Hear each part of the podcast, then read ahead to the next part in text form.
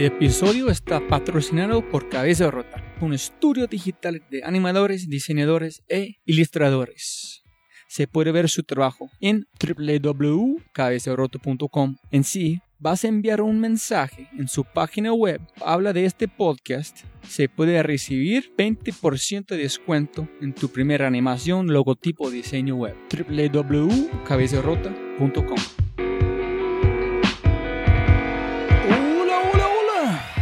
Otro episodio de The Fry Show. Conmigo, gringolo.co, Robbie J. Fry.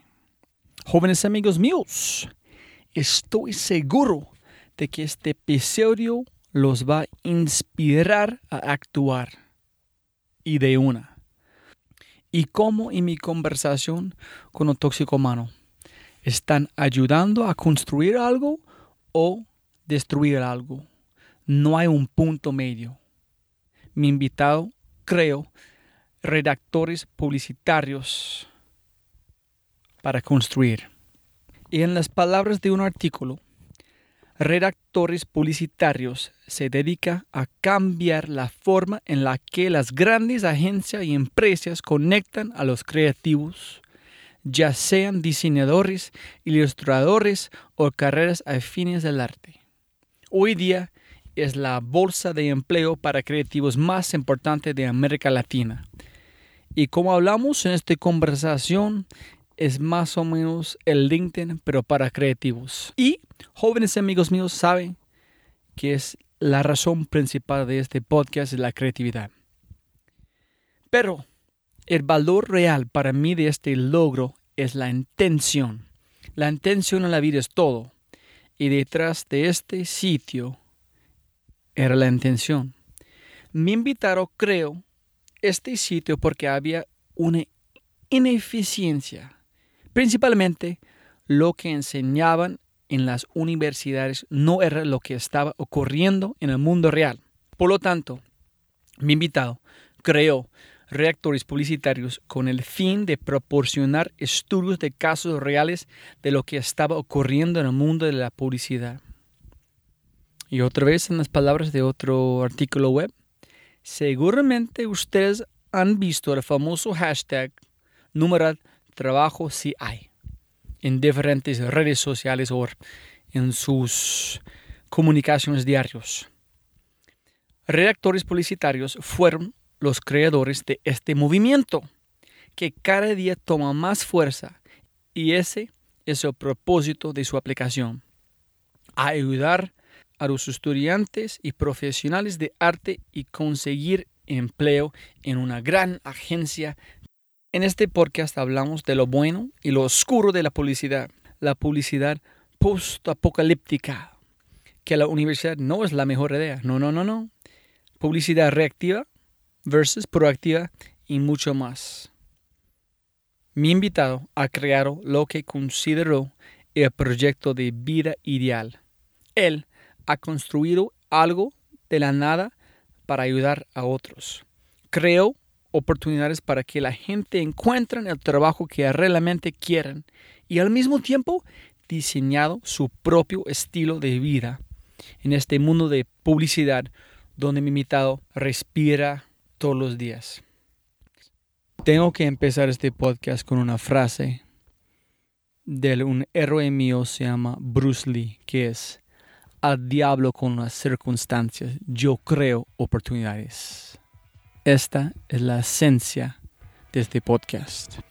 Y es con un gran honor que presento el episodio Redactores Publicitarios y Trabajo CI con el gran Alejandro Camilo. Hola, hola, ¿cómo estás Alejandro? ¿Bien o no? Muy bien, muchas gracias. Bienvenido a The Fry Show y siempre empiezo con un dicho que para mí es muy importante. Siempre puede ganar más plata, pero no puede ganar más tiempo. Entonces, mil gracias por su tiempo de hoy. No, con todo gusto. Yo soy un abanderado de cualquier iniciativa. De por sí, eso le ha dado vida a redactores todos estos años. Entonces, cada vez que a mí me cuentan una idea, sea cual sea, eh, siempre estoy disponible para hablar o para ayudar en lo que, en lo que necesiten. Súper, esta es la idea total de este podcast, una conversación con personas creativas como vos. Pero hay personas que escuchando en Perú, España, otros lugares del mundo, los Estados Unidos. Entonces, yo te encontré a través de reactores publicitarios. Y dije, wow, este sitio es demasiado bueno, esta persona haciendo cosas muy chéveres con los hangouts. No tenía ninguna idea que tú trabajas con Sancho. ¿Es Sancho? ¿Es como dice? Sí, eh, a ver, yo, yo le cuento un poco porque las dos cosas están en mi vida y es, eh, redactores es una, una consecuencia de mi trabajo y mi trabajo es una consecuencia de redactores.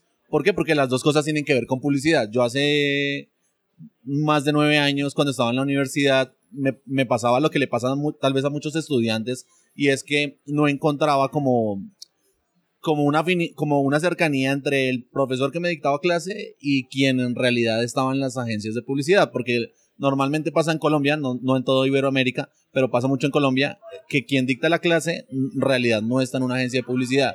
Entonces, digamos que yo frente al asunto y, y yo quería en ese entonces ser redactor, entonces eh, dije, oiga, quien me está dictando la clase en realidad nunca ha hecho una campaña y es un poco loco porque si vos vas a una facultad de derecho o de medicina, pues quien dicta las eh, clases son gente que en realidad está relacionada o opera o hace en realidad la labor, porque es muy difícil decirle a alguien, oiga, así se hace una campaña cuando nunca esa persona ha hecho una campaña. Entonces sentía cierta desconexión que hoy en día todavía existe, pero han nacido cosas como el brother y otras cosas eh, en vista de ese problema.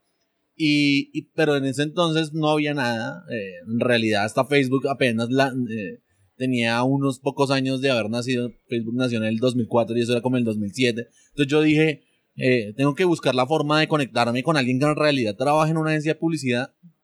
Porque finalmente para eso vine a la universidad y, y eso es lo que yo quiero hacer. Yo no vine a la universidad para un cartón, yo vine a la universidad porque en realidad quiero que mañana eh, trabajar en una agencia de publicidad y quiero eh, hacer una campaña. Entonces, frente a eso dije, voy a buscar qué hay en el en internet que hay en, por algún lado, a ver si hay alguna forma de conectarme. Y como Facebook era un poco reciente, pues fue la forma más cercana de conectarme con muchos redactores y veía que no había como un grupo, no había algo que... ¿Redactores? ¿Qué es un redactor en este sentido? Un redactor es la persona que está detrás de la conceptualización de una campaña publicitaria. Entonces es una persona que se encarga de poner como que las bases con las cuales se van a ejecutar la, un comercial, una gráfica, una cuña, como que hay, detrás de toda campaña siempre hay como un tema conceptual y, y de textos y de cosas escritas, entonces es como esa persona que se encarga de, de darle forma a nivel conceptual a la, a la, campaña. Listo, listo. Entonces, como le contaba, eh, como no había una conexión, entonces yo decidí crear eh, redactores publicitarios.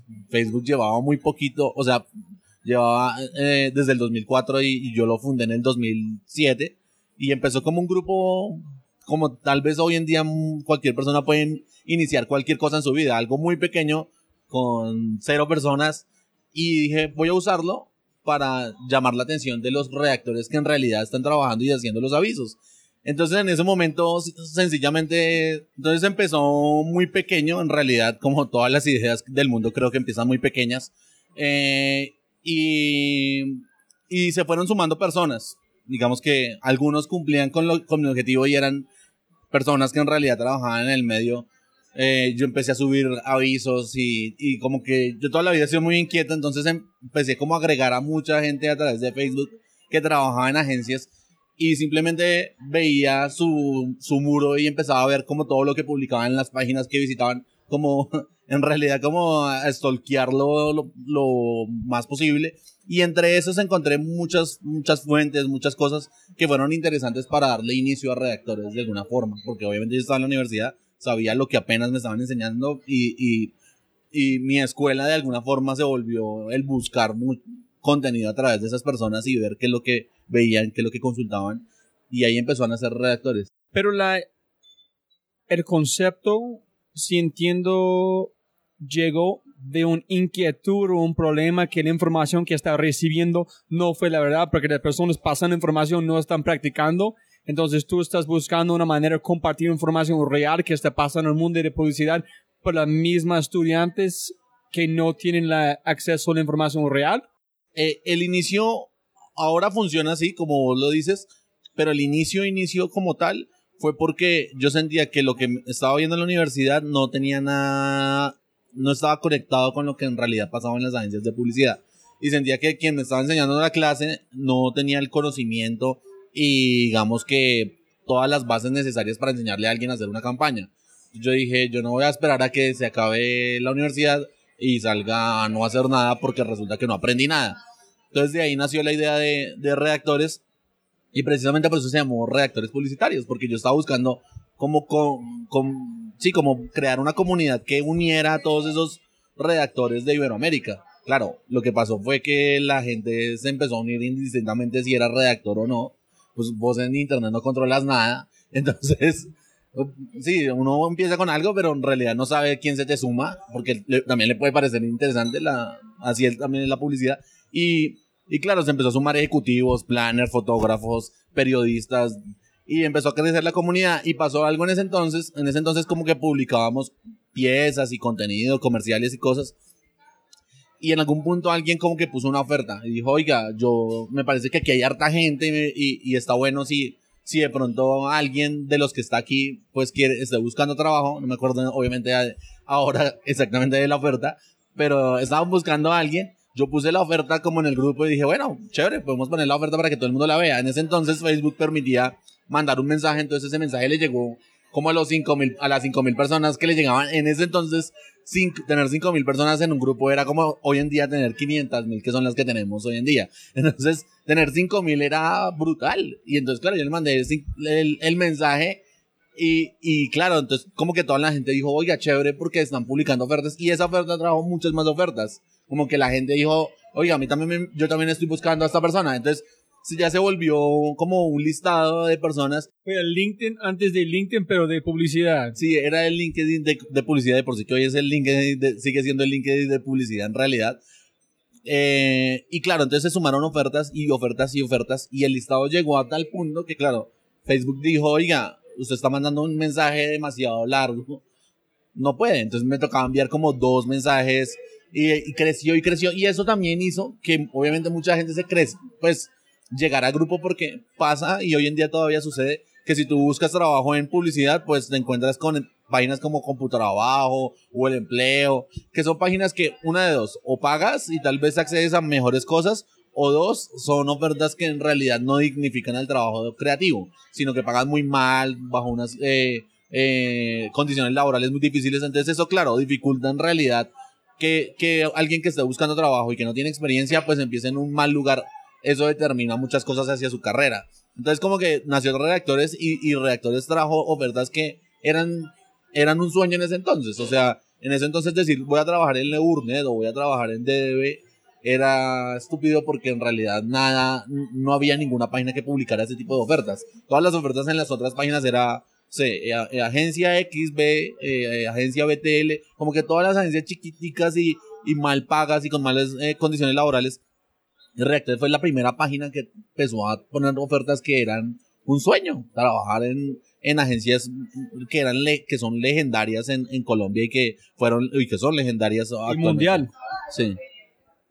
Y la pregunta para pensar antes de vamos es hay unas agencias que quieren publicar trabajos allá, no ustedes dicen, no, esta empresa es terrible, ellos no pagan bien, sabemos, no es una buena empresa, no vamos a postear tiene que rechazar unas empresas para publicidad? Sí, como funciona actualmente es que eh, hay seis personas encargadas de trabajo si hay. además, bueno, hay una historia detrás de, por qué se llama trabajo si hay, pero esas seis personas son las encargadas de filtrar las ofertas manualmente. O sea, nosotros nos llegan las ofertas por la aplicación o por, la, por el site y, la, y lo que hace el equipo es revisar la oferta. Entonces en la oferta eh, indican el salario y la experiencia y todo lo que quieren de, ese profesional que están buscando. Cuando ven la oferta, estas personas se encargan de mirar, oiga, este, esta, esta experiencia que solicitan y este perfil no es acorde al, salario que van a pagar. Entonces ahí ellos determinan como vamos a, a, escribirles y vamos a rechazar las ofertas. Hoy en día rechazamos tantas ofertas como las tal vez que los que recibimos, pero lo importante es que nosotros no nos centramos en tener muchas ofertas y nuestro interés no es tantas ofertas, sino en realidad qué tipo de ofertas representan una oportunidad para la gente. Porque si vos le pones la, una mala oferta a alguien, tal vez alguien se da ante eso y eso hace que la industria en realidad no mejore. Mucho más importante como con, con el contenido en este mundo, en publicidad. Mucho más importante calidad de cantidad. Sí, y, y, eso ha hecho que, que de por sí que la, la, la eh, trabajo sí ahí coja como mucha fama dentro de la región. Entonces la gente sabe que si quiere un buen trabajo, pues lo busca a través de nosotros, porque no hay, porque digamos que el empleo.com o Computrabajo o otras páginas se basan mucho en si tú me pagas, yo te pongo en, el, en la base del listado y te van a encontrar primero y te doy ciertos beneficios. Lo que nosotros hicimos o el modelo que nosotros tenemos se basa más en qué tan, qué tan buena es esa oferta para que nosotros le demos relevancia dentro de las redes y de redactores. Entonces, por ejemplo, haciendo un ejemplo, si llega Guayan en Kennedy y nos dice, oiga, yo quiero publicar una oferta con ustedes, entonces nosotros evidentemente lo vamos a poner en la punta del listado de, de la página, lo vamos a poner en la punta de la app, lo vamos a publicar en redes sociales, lo vamos a llevar a, digamos que le vamos a dar la difusión que se merece una agencia como Guayan Kennedy. Pero si nos llega una agencia X que, está, que están pagando bien, y que, pero no es una agencia tan conocida, la vamos a publicar en la página, va a estar en la app, pero va a estar dentro de las miles de ofertas que nos llegan. Entonces, ¿por qué? Porque nos basamos en el principio de quisiéramos que, al igual como yo cuando hace nueve años estaba tratando de buscar empleo y una oportunidad en una agencia, pues me, alguien me lo facilitara y me pusiera las ofertas, las ofertas que en realidad valen la pena aplicar. Entonces es como ayudarle a esa gente que desconoce el mercado y que hasta ahora tal vez, como yo hace nueve años empezó en este negocio, con la idea y el propósito que eso genere, es como, una, como algo que vos estás sembrando para que al final tal vez resulte y ya seguramente ha resultado en cosas importantes, como que la gente no se deje engañar y resulte sobre todo aprendiendo en las agencias que en realidad va a aprender. Listo. Alejandro, redactores empezaron mucho más antes de Sancho. ¿Cómo se Sancho BBDO? ¿Sancho qué? Ah, bueno, eh, entonces ahí estaba la, la, historia que les, que les estaba contando un poco. Y es que, claro, la publicidad. Yo terminé trabajando en las agencias de publicidad porque, porque quería trabajar en, digamos que meterme en el negocio y de ahí nació la idea de redactores. Entonces por eso decía que, como al principio que Sancho o la publicidad es una consecuencia de redactores y redactores es una, una consecuencia de la publicidad. Las dos cosas son como que han estado en mi vida como muy atadas y podría decir que cada vez que algo bueno me pasa en publicidad, también me pasa bueno en redactores y así es como si estuvieran muy conectadas y en realidad muchas veces, claro, cuando uno ejerce un proyecto de estos y tiene un horario como cualquier cristiano, por decirlo así, pues es muy difícil porque vos tienes, es como si tuvieras dos trabajos, uno que es un emprendimiento y otro que es tu trabajo, trabajo. Entonces ha sido bien difícil en, medirme a tiempo y eso ha, hecho que obviamente me tenga que esforzar en, en, algunas cosas y tenga que, y haya tenido que llamar gente que también en esos nueve años encontré y, y que con las que me crucé me pareció increíble para integrarlo en equipo. Hoy en día son 26 personas pero hay un equipo como dedicado solo a trabajos y hay, hay otro equipo dedicado a contenido, hay otro equipo dedicado como a proyectos diferentes como Hangouts o como proyectos que nosotros hacemos. Eh, hay gente que se dedica como a cubrir eventos o a ir a, hacer como eh, un trabajo más de ir a, a, los festivales de publicidad y esas cosas. Algunos con un poco más de fuerza y otros con un poco menos de ganas. Han ido y venido personas. Yo creo que eso le pasa a todo el mundo cuando empieza cualquier empresa o cualquier cosa en la vida la, la gente viene y algunos dicen, sí, yo quiero, yo te voy a ayudar. Y obviamente las ganas se quedan en palabras y muchas de esas personas en realidad no hacen todo lo que dicen, pero, pero también hay personas que, sus, que, que en realidad cuando dicen yo quiero ayudar y yo quiero hacer cosas, pues sí, sí han estado ahí. En, en esas, por ejemplo, ahora que no está Javier Páez, pero ha sido una persona que digamos que desde el momento en el que se metió en el proyecto ha estado muy, muy cerca a él y ha hecho que Redactores funcione como, como funciona actualmente. Entonces, digamos que, que este, este mundo de la publicidad y Sancho y, y redactores, pues ah, no está separado, en realidad sigue junto porque... Pero recibiste su trabajo, ¿por qué redactores publicitarios? ¿O ellos miran, wow, tú has hecho esto y listo, bienvenido? Yo, yo, ha sido un poco eh, más dado a la suerte, por decirlo así, es porque me los he cruzado, bien sea porque trabajé en hice un proyecto y los conocí, o porque ellos me dijeron, oiga, chévere, porque me gusta redactores, me gustaría trabajar con ustedes, me gustaría hacer cosas con ustedes. no sé, han sido circunstancias diferentes, no hay como, no hay como una bolsa, dentro de reactores, y irónicamente no hay una bolsa de empleo para contratar gente en reactores, sino en realidad ha sido más como ver las ganas y, y a las personas que en realidad tal vez tienen algo que aportar desde lo que saben hacer. Y la pregunta cuando estamos almorzando, yo dije, ¿qué es lo mejor en el mundo de publicidad? Y la pregunta fue más pasada porque yo trabajé por Apple y yo estaba 100% fiel a Apple a este punto. Sin embargo, porque es parte de mi ADN. Pero también no sé si ese es un sueño pensando en el pasado. Si estoy trabajando por Apple y dice, oye, ¿quieres venir acá y ayudarnos a vender o trabajar por Tesla? Uy, no, Steve Jobs, desde Elon Musk, chao Apple, no sé qué van a pasar. Entonces, tú trabajas por como Sancho, hay otra empresa como J. Walter Thompson, ellos son como un Google, otros como un Tesla, ¿quién son los grandes? En si una de esas empresas llegan y digo, oye, hombre, ¿quieres trabajar por acá con esta visión? Okay. ¿O estás fiel a Sancho? Eh, pues, Yo sé, es complicado porque... Digamos que, que, hablando un poco del panorama colombiano, porque eh, la, industria, la industria publicitaria varía mucho de un país a otro. Entonces acá manda la parada cinco agencias marcadas, y, pero si vas a México es otra, otra dinámica. Y si vas a Argentina, ahí sí te va a cambiar totalmente la dinámica en toda Iberoamérica. En Colombia, uno podría decir que Sancho es la agencia más grande del país que, con la que, más, la que más tiene cuenta, la más grande, la que tal vez mucha gente en la que quiere trabajar. Y, y hay otra parte de agencias que están bastante bien, como Gilby, eh, John Walter Thompson también es una buena agencia. ¿Qué es SSW3? ¿Cómo se llama esta empresa? Con eh, José Miguel Sokolov. Ah, ok, ese es Low SSP3. Muy low. Sí, eh, todas esas responden a, a, redes globales. Sancho hace parte como del grupo BBDO, Leurnet pues desde, su, desde Publicis, Ogilvy and pues de Ogilvy and se llama la red así, y Low responde a una red que se llama eh, Low en el mundo, y ellos son eh, Mullen Low ahora, que hace poco lo cambiaron el nombre. Como para explicarlo en español y uh, para dejárselo claro a la gente, es, hay unos eh, grupos empresariales muy grandes en el mundo que son las que unen a muchas agencias pequeñas de todo el mundo. Entonces todas están abanderadas por esos grupos por, por esos eh, eh, grupos eh, grandes publicitarios. En este caso, BBDO, o Gilby, Leurnet, todos esos, cada uno de esos son un grupo. Es decir, que si yo voy a Costa Rica, en Costa Rica me voy a encontrar uno Gilby and Mather como hay uno Gilby and Mather acá. O si voy a Francia, también voy a encontrar uno Gilby and Mather. Porque son redes globales. Entonces, como que, claro, tienen un, un trabajo local, pero tienen una representación internacional. Pero cada uno es distinto en cualquier país. Entonces, por, por ejemplo, eh, J. Walter Thompson puede ser grande en Colombia, pero una persona puede preferir trabajar por otra agencia en otro país porque tiene más poder en el, país.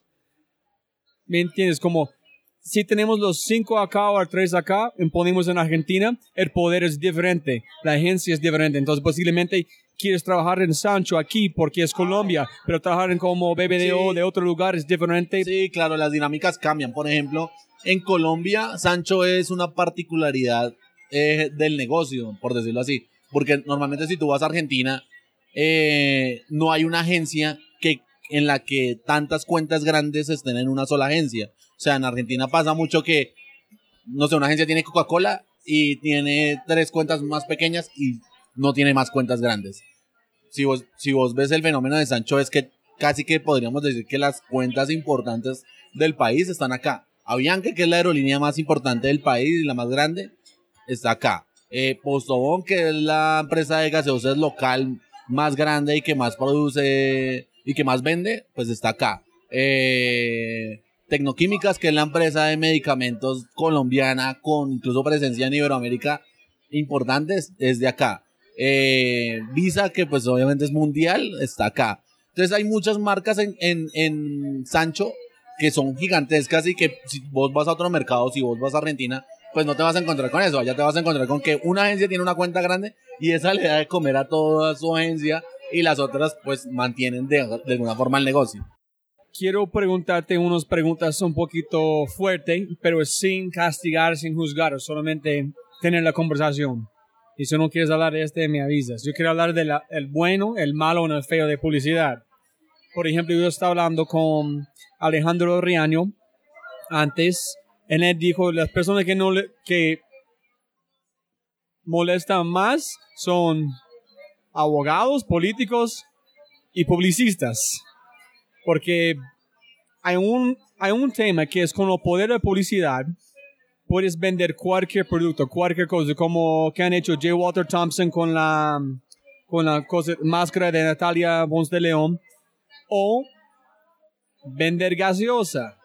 Entonces, por ejemplo, yo también como yo vi el video de Mountain Dew. En la parte de herramienta, en la, tapita de Mountain Dew fue espectacular, pero también está vendiendo gaseosa, que es una mierda para el cuerpo, pero es su trabajo. Que, que para mí me encanta la parte que creatividad. Y yo no sé, si soy un publicista, ¿dónde puedes cruzar la línea y decir, no, no voy a hacerlo? O yo quiero hacerlo porque es mi trabajo. ¿Qué es tu opinión de este? ¿Qué es tu motivación? ¿Qué es tu opinión cuando personas dicen de este publicidad?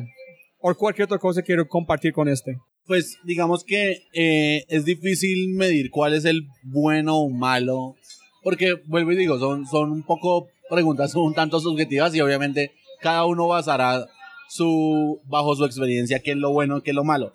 Yo, yo creo que creo que todas las agencias tienen sus pecados en realidad. O sea, no, uno no puede decir es que, no sé, eh, en agencia tal todo el mundo está haciendo el trabajo mal o, o en esta todo el mundo está haciendo el trabajo bien. Eh, porque si uno lo evalúa, todas las agencias venden cosas malas o, o no malas. Todas las agencias pueden vender, tienen su gaseosa o tienen su producto, tienen cigarrillos. O, al, todas las agencias en el mundo, y no solo en Colombia, tienen un producto que no, no ayuda mucho al mundo, por decirlo así. Y todas las agencias en el mundo han hecho cosas increíbles por el país o por alguna realidad eh, de, de, Colombia. En este caso yo te podría decir, por ejemplo, Sancho. Sancho lideró un proyecto que se, se llamaba o se llama Magia Salvaje y fue una película para conocer rincones de todo el país. Y, y ¿Cómo se llama? Eh, Magia Salvaje. La el como el cine que fue muy grande aquí en Colombia. ¿Ustedes hicieron? Sí, es, es, un proyecto de Sancho conjunto con El Éxito. Y es un proyecto que, que le abrió los ojos a mucha gente para mostrarle cómo era el país y cómo era esos lugares que la gente tal vez ni conocía. Y además de eso tenía un, un, un valor eh, que eso se reflejaba en donaciones en las, para, la, para una fundación bueno, habían muchas, o digamos que uno puede, puede hablar de Sancho, por ejemplo, de, ese proyecto. Pero si yo me voy a McCann Erickson, ahora reciente, ellos hicieron el balígrafo, que es esa bala con la que hace poco Santos firmó la paz eh, con las FARC. Entonces, claro, uno dice, pues cada uno de alguna forma ha aportado en su dimensión algo bueno a, a la publicidad y al mundo. Sancho lo ha hecho tal, vez con un magia salvaje, o tal vez también, si uno puede hablar de Sancho, puede hablar de un proyecto como eh, Universidad Chevrolet, que incluso era una marca que muy abanderada la que estaba ahí, y era darle clases a los taxistas de, de, Colombia. Entonces los, les daban clases de inglés y, y de otras materias, y como que son personas que no tienen, no tienen tal vez las los recursos para estudiar, pero a través de una marca le dieron la posibilidad. Pero también Sancho hace campañas para vender una gaseosa o para vender un par de medias, como quien diría. Todos, todos tienen su pecado y todos han hecho cosas muy buenas y algunas un, poco con más de impacto que otras. Y cuando está hablando con Juan Pablo Rocha de J. Walter Thompson, él dijo que la cosa que más motiva es el reto. Si puedo hacer este, si puedo ayudar Juan Manuel Santos ganar la campaña. Ese es el reto, es el reto. ¿Qué es esa campaña? Ese motiva más de cualquier otra cosa. ¿Qué es la, para ustedes, qué, o para vos, mejor dicho, qué es la motivación para vos para cualquier campaña? ¿Qué le gusta o disfruta más de cualquier campaña? Yo creo que eh, eso incluso está por detrás de la campaña. Lo que uno disfruta de la campaña es que a uno le gusta la publicidad. Yo soy el man loco desde, desde que empecé en este negocio. Y tanto así que puedo sostener dos, dos cosas. Uno, el proyecto de reactores y otra cosa, mi trabajo. Entonces es hacer las dos cosas y todo el tiempo vivir, respirar y comer publicidad. Pues ese es el motivador más grande, incluso antes de que un cliente venga con yo quiero hacer que esto se venda o yo quiero hacer que o- o yo quiero ayudar a tal pueblo en tal lado. Antes de incluso de uno recibir cualquier trabajo, creo que el motivador más grande es uno mismo, porque uno es el que, el que determina si en realidad lo que hace lo emociona o no lo emociona. Yo creo que hay mucha gente en el mundo trabajando eh, en un puesto de trabajo sin emoción y es, no sé, yo no podría trabajar así. Es terrible cuando vos vas al trabajo y dices y, y sientes pereza para ir a trabajar. Yo creo que el- la publicidad es un trabajo muy desgastante y muy pesado. Muchas veces que exige horas y horas de trabajo y quedarse y muchas vainas. Entonces, apartarse un poco, no tener tanto tiempo con la familia o con muchas cosas que tal vez en otros negocios tú cumples un horario y te vas para tu casa. Pero, pero lo que determina el éxito en eso y que uno obviamente no tire la toalla, como diríamos aquí en Colombia, lo determina es que en realidad a uno antes de cualquier brief y antes de que venir a trabajar, le- este negocio le nace y le gusta desde, desde, desde incluso antes de que el cliente le ponga cualquier otro trabajo. ¿Qué es la diferencia entre tu percepción en la universidad del trabajo real? Porque me imagino que cuando estabas en la, universi- la universidad estás pensando, oh, voy a hacer este, este son, soy muy ideal para este, no, este es como es, voy a diseñar campañas como este. ¿En cómo fue la realidad cuando llegaste? ¿Fue muy similar? No, yo creo que, creo que eso incluso es, es lo que más se diferencia, porque lo que uno ve en la universidad no tiene nada que ver con lo que pasa en las agencias. Y sobre todo en las universidades clásicas, o sea, vos vas a una Jorge Tadeo Lozano, que fue donde yo salí, o a un Politécnico, o cualquier universidad de esas, pues lo que te enseñan o lo que está en un libro de Kotler o de cualquier loco de mercadeo está muy alejado de lo que está realmente pasando en este negocio. Yo creo que también porque tratamos de tratar como tratamos de darle el valor de ciencia a algo que no lo tiene muchas veces en las universidades. Entonces en las universidades te enseñan es que estas son las reglas de las 3P y no sé qué. y, eh, en realidad, si tú lo ves, la publicidad, hay mucha gente en publicidad trabajando y que es- ha sido muy exitosa. Por ejemplo, eh, Ciro Sarmiento es un tipo que trabaja en Estados Unidos, que es colombiano, y el tipo jamás estudió publicidad. Pero es uno de los publicistas más exitosos ¿Cómo se llama? Ciro Sarmiento. Y, y el tipo es uno de los publicistas más ex- exitosos que ha salido del país. Entonces, un tipo que jamás pisó una universidad, pues en realidad, no, claro, no con esto quiero desvirtuar la universidad, es decir, que no van a estudiar o que, no, o que la gente no se va a preparar. Lo pueden hacer, pero yo creo que la publicidad en gran medida es fijarse en realidad cómo, qué tiene lógica dentro del ser humano y cómo eso que yo hago puede, puede seducir o, o- o atraer a una persona. Y para eso en realidad no se necesita un diploma, se necesita más sentido común y otro tipo de cosas y obviamente talento para pensar una idea. Yo quiero compartir mi opinión contigo de, sobre qué dijiste antes y también montar en este, es- este cosa que ha, que ha dicho. Uno es, una cosa que dijo Juan Pablo Roche fue, empiece a enamorar con cualquier marca después de trabajar con ellos bastante tiempo.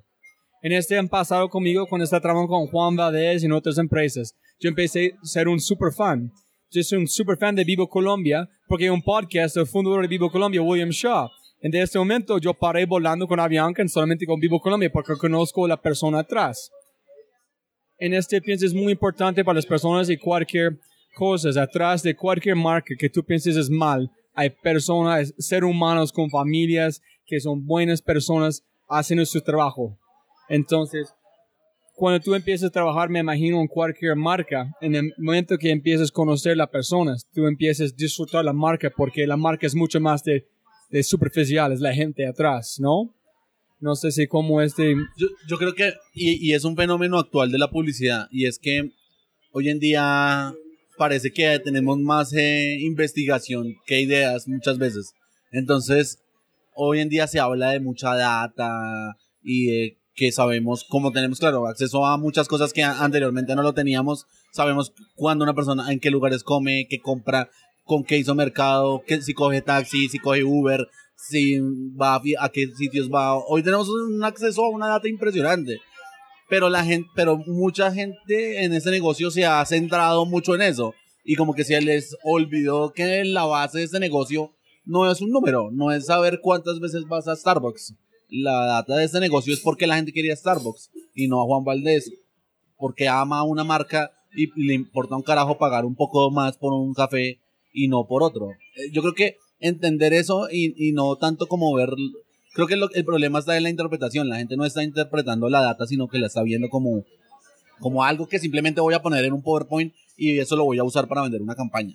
¿Sí? Pero en realidad no están pensando en que esa data, lo que vos dices, responde a un personaje que tiene una hija y que tal vez por esa hija es más maternal, yo qué sé. Tienes una, una realidad que, lo, que, que eso me podría llevar a una mejor idea a nivel de publicidad. Yo creo que cuando uno tiene un hallazgo y cuando uno eh, entiende a las personas, pues lo que cuando tú creas una, una campaña no pensando en tu cliente, sino pensando en las personas, pues la diferencia es, es brutal, ¿no? Porque uno hay veces como que lleva una campaña más pensando en satisfacer al loco que tiene a cargo la, el que tiene la firma para aprobar un presupuesto, que en realidad a los seres humanos que comen, van en chancletas a comprar unos huevos o, o a esas personas del común que sencillamente hoy querían salir porque el día estaba soleado y no, y no querían almorzar dentro de la casa. No sé, es como que entender ese tipo de cosas tan simples nos hace entender que, claro, la data es importante, pero aún más importante es la idea que responda a esa humanidad. Creo que cuando deshumanizamos las marcas y cuando las tratamos como eh, robots, pasa lo que pasa en la mayoría de marcas que uno ve por internet. Si vos ves una, no sé, yo, yo siempre me he preguntado a veces por, porque uno se, porque uno cara, porque uno quiere seguir a una empresa que vende papas o, o que vende baldosas.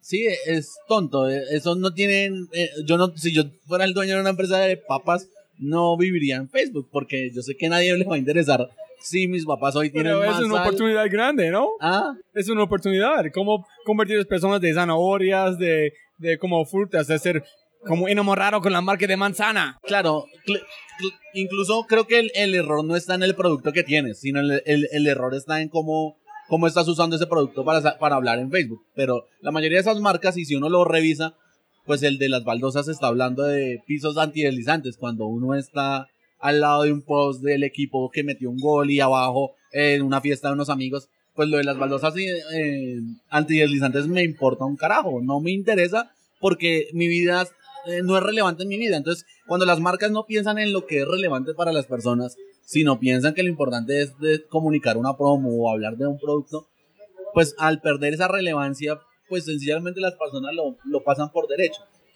Mira que en Argentina hay un caso muy especial que es el de Mamaluchetti. Es una marca de pastas. Es una marca que vende pastas. Y uno diría, bueno, ¿y cómo sería el Facebook de una marca que vende pastas? Pues yo creo que ese es uno de los canales de entretenimiento de una marca más fuertes que yo he visto en los últimos años. Y es porque si tú entras a esa página, te vas a dar cuenta que ellos crearon unos personajes y le dieron vida a esos personajes a través de, pongámosle una personalidad, pongámosle un sentido. Y post tras post de estos señores es un completo éxito. Claro, cuando hay marcas como Doria o como otras marcas y nos metemos a ver pastas que venden exactamente el mismo producto, haciendo cosas supremamente aburridas, comunicando que su bolsa hoy es más grande, o que van a venir con eh, un nuevo ingrediente. Esas cosas pues son importantes, pero en realidad no trascienden la vida de las personas. Cuando tú diviertes y cuando tocas el corazón de las personas, es ahí cuando todo cambia. Y esa marca, Mamá Luchetti, es un gran ejemplo de cómo una marca de pastas en Argentina está haciendo un trabajo totalmente diferente al que haría otra marca en otra parte del mundo. ¿Y qué hicieron para llegar a la gente? ¿Qué fue la clave para ser la marca más poderosa como este? yo, yo creo que la clave fue eh, no es deshumanizar la marca, es entender que, que a quienes les, les están hablando en Facebook son personas que pues tienen que medirse por su nivel de relevancia. Entonces, claro, si yo tengo, vuelvo al ejemplo, si yo tengo la fiesta de un amigo y el, los goles de mi equipo favorito y estos señores me están haciendo reír, partir de la risa con los posts, pues evidentemente van a ser parte de esa línea de marcas que yo voy a querer ver. Mira que alguien lo decía en algún momento y es que si, si hoy en día desaparecieran todas las marcas del mundo, más de la mitad de ellas la gente ni las extrañaría. O sea, ni la gente ni diría, oiga, desapareció la marca de pilas tales, ¿cierto? Mi vida se va a ir al estanco. La gente le va a importar un carajo, porque en realidad las marcas no están siendo relevantes para las personas. Y, y solo muy pocas marcas en realidad logran eso, que es lo que tú dices. Tal vez si uno ve un Google o Apple, o tal vez son marcas que, que basaron en, en un principio distintos eh, la forma de comunicar. porque claro, son marcas que no dijeron, eh, nosotros, no sé, como Apple, nosotros vendemos computadores. No, nosotros no vendemos computadores, nosotros estamos cambiando el mundo. Y ese cambio de, de, mensaje hace que, evidentemente, el computador simplemente se vuelva una herramienta por la cual yo hago que el mundo sea distinto. Más no vendo computadores, yo lo que le vendo a la gente es una idea y algo que puede ser relevante para ellos. Sí, esto es complicado, nunca he pensado en este, como ser, es obvio de pensar en este momento, pero cómo ser relevante a las personas. Por ejemplo, cuando Apple o Google, ellos han hecho una propaganda que es muy pegado al corazón, conectando con tu familia. Y wow, entonces tú estás consciente de esta marca porque es más de la marca, es que hacen estas herramientas para tu vida. Cuando tú vienes Juan Valdez, oh, amigos Juan Valdez, aquí es una, un cappuccino. Pero si no pasa mi nada, no me importa. Pero si es un día, no sé, van a ofrecerme conocimiento creativo sobre qué es una almendra, qué es un proceso, en cada día están aumentando mi conocimiento, voy a pedir a ellos si no están allá, porque es relevante a mi vida. No tiene que ser necesario relevante a Juan Valdez, pero da mi información que yo puedo usar en mi vida, ¿no? Sí, es cierto. Yo, yo creo que eh, eh, lo que dices es cierto. Cuando uno ya usa esa data más para crear mensajes claves y a donde toquen el corazón de ciertas personas, pues ahí es a donde se vuelve efectivo lo que estás haciendo. Yo creo que, mira que Sancho, sea, Sancho por mucho tiempo se ha vuelto o la han catalogado como la agencia más efectiva del mundo, incluso. Suena hasta un poco pretencioso el asunto, pero, pero ha sido así. Y, y creo que gran parte de ese éxito de Sancho ha estado en pensar en cosas que en realidad muevan, uno, a las personas y segundo, muevan, muevan, muevan una marca. No tanto en pensar en cómo voy a a sacar este nuevo producto, como, sí, como cosas tan básicas que están haciendo todas las agencias en el mundo. En realidad es como, eh, en muchas partes uno dice, pues la publicidad parece como una máquina, o sea, podríamos ponerlo, eh, meter una campaña en un sobre y, sal, y votamos una campaña porque muchas marcas y muchas agencias trabajan de manera mecánica lo que están haciendo. Dos más preguntas sobre Sancho en la publicidad antes de llegar a reactores publicitarios. Es, uno es, la gente ahorita es, dicen, pueden oler la mierda, pueden smell the bullshit.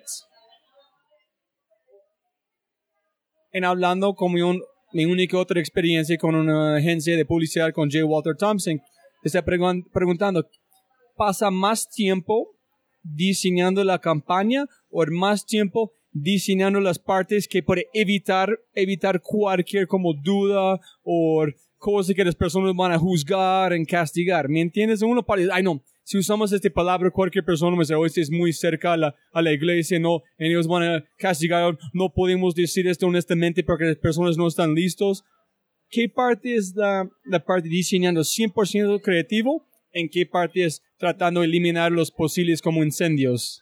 Yo, yo, yo creo que eh, primero el filtro más grande que uno tiene es el mismo cliente. O sea, yo creo que no sé si uno compara publicidad eh, en Colombia o latinoamericana incluso con la que hacen en Europa o con la que hacen en otro país, se va a encontrar que son un poco más libres en otro lado. Acá normalmente el cliente común del promedio de, marcas, obviamente no va a mencionar ninguna, pero, pero el cliente promedio es un cliente que, que está lleno de miedos y de, obviamente, lo entiendo también porque, pues, alguien que se equivoque en su cargo, pues va a tener que asumir esa consecuencia y posiblemente hasta su puesto. Pero son clientes que están llenos de temores, entonces no podemos decir esto porque eso podría afectar a la etnia XBZ. No podemos hacer esto porque es, es, un, es un no retundo o se puede interpretar de esta forma. Entonces como que las marcas, antes de que incluso uno desde la misma agencia lo esté pensando, ya el mismo cliente cuando vos le presentas la campaña está haciendo el primer filtro de esto no lo podemos hacer porque sencillamente no, no lo podríamos, no lo voy a pautar. Pero yo estoy hablando más en el sentido que tienes una idea por la campaña. Es espectacular. Wow, ese van a ser un hit total. Lanzan la campaña. Y hay, una cosa muy rara. Las personas van a interpretar este, van a interpretar este distinto. Y empiezan a rechazar, juzgar esta campaña por este pedacito que no fue la intención de ustedes. Y fue como un, un blind spot solamente porque las personas le, le, encantan juzgar. Es muy, muy difícil llegar a la gente en este momento honestamente con la corazón y no, no reciben mal. Entonces, hay unas campañas con este pasó, no están ma- pasando más tiempo quitando incendios de, de ganar como fans. Sí, yo, yo creo que, creo que, sí, o sea, en publicidad siempre vas a tratar de limpiar ese tipo de cosas. Y es como lo que diríamos coloquialmente en Colombia, pues que a la campaña no se le entra el agua. Entonces uno como que, claro, tapa todos los agujeros de una campaña y dice, no, es que esto no lo podemos, no lo podemos decir o lo- no lo podemos, en realidad, si sale al público se armaría una revuelta, habría protestas en eh, incendios y, mejor dicho, puede uno pensar en lo más descomunal posible a través de una campaña, pero, pero creo que lo clave incluso antes de eso está en creer que lo que uno está haciendo corresponde a un objetivo de comunicación muy claro. Es decir, cuando yo creo que uno, uno está haciendo una campaña, no debe olvidar, es como que el objetivo de comunicación es como esa, e- ese, esa bandera que, si, que sin importar lo que te pase o lo que estés montando, siempre te va a decir, marica, usted tiene que caminar hacia allá. Independientemente si es, suena duro, si suena feo. Mire, hay un personaje que yo admiro mucho también, que se- diría yo que es de los mejores redactores publicitarios que hay vivos, se llama Martín Mercado. Y el tipo, en, algún, en alguna entrevista que nosotros le hicimos a través de redactores, nos contaba que las que alguien escribió mal para una marca, o sea, como que un usuario eh, eh, para una marca escribió groseramente en su muro. Y, y ellos como agencia lo que hicieron fue responderle de la misma manera. Y claro, cualquier persona diría, ¿cómo vas a hacer eso si tú eres una marca? Pero entonces es- volvemos al cuento de no es deshumanizar una marca. Una marca es una persona y como persona pues no necesariamente le tiene que caer bien a todo el mundo y no, y no porque por ser, un, por ser una marca no puede no responderle a una persona y decirle, oye, yo también puedo defender y usted no puede venir a tratarme de esta forma porque al igual que usted tiene derechos, yo también tengo unos derechos. Entonces yo creo que es una forma muy bonita de ver la, de, la, de, ver la, de ver la publicidad y de ver una marca. Es como, no necesariamente porque yo soy una marca, entonces me tengo que callar todo y tengo que, mejor dicho, cerrar la boca. Claro, hay marcas, hay otras marcas que llevan eso a- al extremo. Y vuelvo a un ejemplo en Argentina que se llama, es una pizzería, es que ahorita no me acuerdo bien, el- creo que es Ugis. Se- creo que se llama Ugis, tal vez puedo estar em- embarrándola, pero bueno, es una, una pizzería, obviamente es una pizzería muy pequeña y evidentemente es el mismo dueño el que hace ese trabajo de, de contenido. Y si, y si ustedes revisan en la página de, de- de ellos en Facebook, les responden de la peor manera. todo. E- Y es más, lo usaron, eso lo, lo convirtieron en, en su ADN de marca. Y la gente se divierte porque cada vez que el tipo le escriben algo o el tipo como hace sus, sus publicaciones, siempre tienen un tono bien pesado y bien fuerte. Entonces, claro, es allá donde uno dice, no, no hay un error. En realidad el error es creer que eso que, que, que nadie está haciendo, pues alguien lo puede usar como una herramienta para vender su marca. Sí, ese es muy chévere. Nunca he pensado también ese tampoco que es la creatividad no para después de diseñar la campaña. La creatividad sigue, sigue hasta, hasta como es, infinito. Por ejemplo, con Adidas, con No te vayas lío.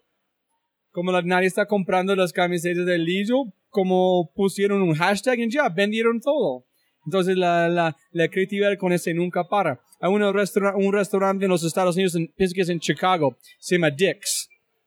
En los meseros hablan las personas como mierda. En las personas van allá, van allá para recibir este como tratamiento. Los meseros llegan a, tiemp- a la mesa. Oye, maparritos, ¿qué quieren? Las personas disfrutan porque ellos van allá para recibir este como tratamiento. Entonces, sí, es otra manera como ver, la, Sí. ver al mundo. Yo, yo creo que, por ejemplo, en ese ejemplo que vos pones de, de la camiseta hay algo bien, bien importante y que y es algo que no, no es nuevo en publicidad, que incluso creo que la marca que nos lo enseñó y nos lo puso así como en la cara a todos los publicistas del mundo fue Oreo.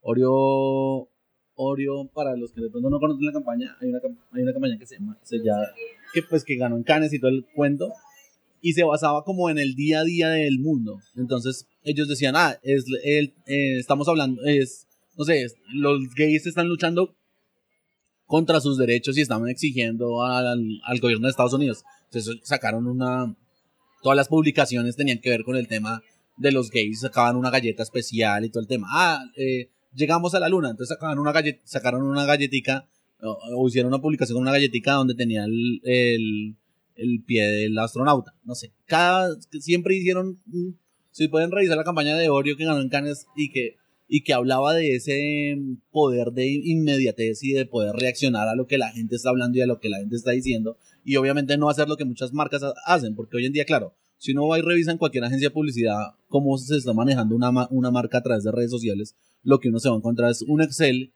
gigantesco que dice desde el post 1 hasta el post 30.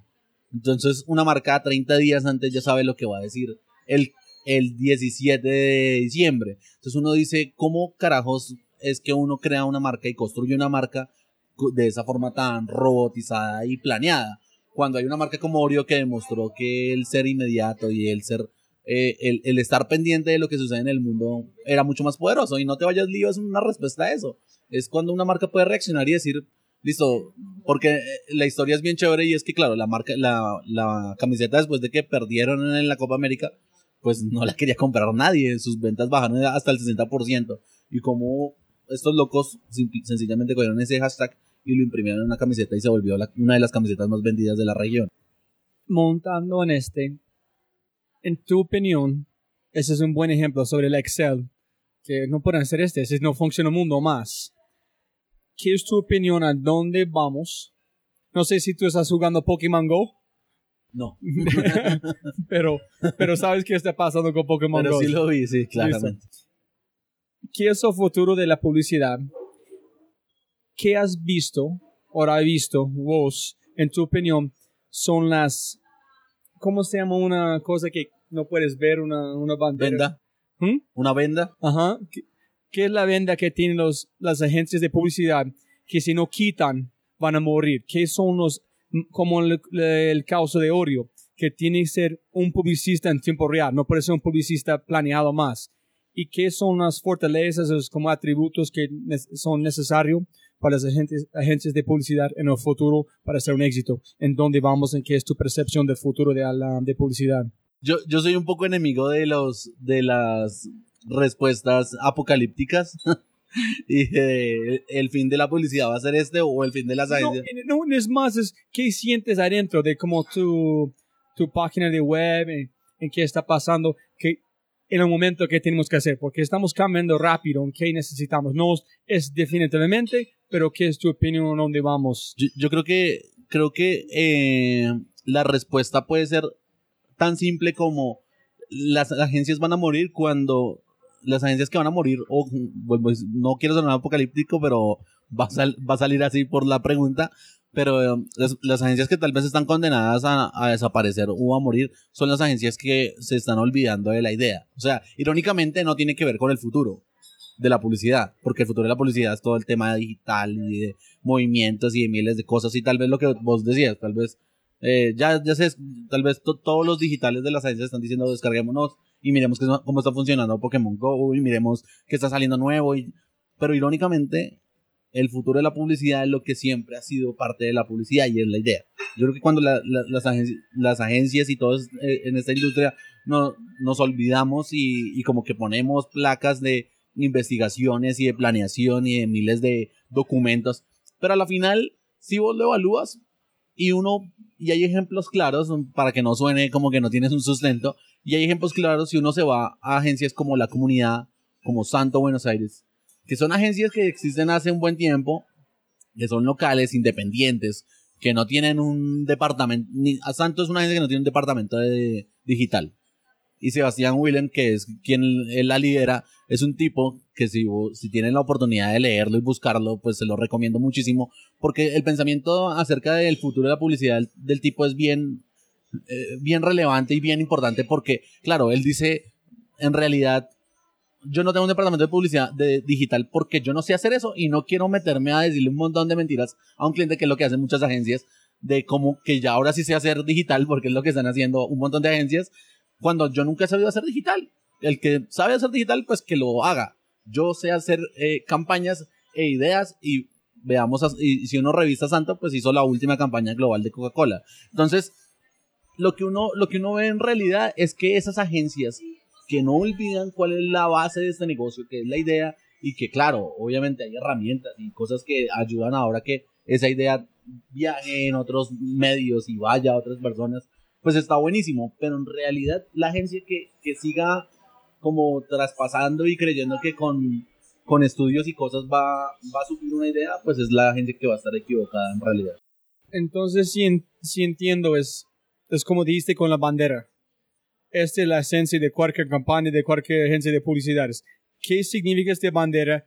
Todos estamos claros, todos podemos ver esta bandera, todos sabemos la distancia en estamos juntos. En sí están usando realidad aumentado, virtual reality no es importante, porque la bandera siempre ser la idea, el concepto, la teoría que es más poderoso que todo, ese nunca cambia. Sí, en- en- o sea, un poco el objetivo es una cosa, o sea, el objetivo es lo que finalmente se fija una marca o un cliente con, con algo que quiere lograr. Y la idea es la que responde a, esa, a ese objetivo. Y es algo que, no sé, vos en, en este negocio puedes contratar fácilmente a un diseñador, a, un tipo que, maneje, que monte webs, pero contratar a alguien que, ten- que sea capaz de sacar ideas es bien complicado. Y, y te lo digo yo que manejo la bolsa de empleos más grande de, de Iberoamérica. Nosotros recibimos, por una oferta, por ejemplo, de diseñador gráfico, en- nosotros en Reactores recibimos, se pueden recibir de 100 a 200 portafolios, pero fácil, en, en menos de 15 días. Entonces, entre tanta competencia y lo que uno siempre ve en miles de books, es que lo que siempre está faltando es que hay gente que diseña muy bonito, que sabe montar webs, pero, pero en realidad encontrar gente que piense y que tenga ideas es bien distinto. Si uno revisa, re- revise- si uno pu- puede coger el Canes de ahora, del 2016, y coge el Canes del 99, y en todos va a encontrar que todas las ideas que ganaron detrás de eso, más allá de que en el 99 no había Facebook, pues siempre hubo una idea. Incluso hay muchas ideas del pasado que, que las podría traer, que las podríamos traer al tiempo actual y funcionarían perfecto. Lo único que habría que hacer es adaptarlas a los medios tradicionales, pero la idea de un tipo como Bill Berbach o David Ogilvy o tipos que fueron tan iconográficos dentro de la pu- publicidad se pueden traer fácilmente al, al mundo de hoy y eso valida el, el, la, el argumento de que una idea es lo más importante de este negocio. Porque si algo que se hizo hace tantos años se puede traer y se puede hacer eh, hoy en día, pues eso simplemente responde a que una idea es simplemente es algo que yo adapto según el momento de la historia en el que yo estoy. La última pregunta. Te prometo con este, con ese tema es, con tu red que tú tienes, si yo soy éxito aquí, yo voy a pensar de un gerente, de, de, listo, tenemos que lanzar este marca nuevo, promocionar cualquier cosa, cualquier vaina. ¿Por qué me, me voy a Sancho pagar este billete, ese montón de lucas, cuando yo puedo de, oye, Alejandro, vení por acá, hermano. Es que necesitamos. Búscame un grupo de cinco personas, arman la idea juntos, dime quién son los mejores como equipo de diseño gráfico, yo voy a hablar con ellos, y voy a contratar todo solito con un red que ustedes tienen. Entonces, redactores publicitarios es un red, es la- más o menos para mí es, es un, la agencia de publicidad posiblemente más grande, porque es un compuesto de todas las personas de las mejores como agencias en el mundo. Y para mí ese es el futuro. No hay que ser una agencia para ser un grupo de personas que combinan sus poderes cuando necesitan para armar las mejores campañas en tiempo real. Menos de esperar por un contrato con un cliente grande. Es- no sé. No, y, y, eso que dices, ya hay experimentos. O sea, con lo que dices de juntar talento y no contratar una agencia o un negocio como tal, ya existen. Existen incluso aplicaciones que hacen eso. O sea, el, mun- eh, ahí en donde tú puedes decir, oiga, yo, quiero, yo necesito, finalmente yo necesito hacer un logo. Entonces te bota un listado de diseñadores de branding en donde tú puedes elegir cuál, con cuál quieres hacerlo.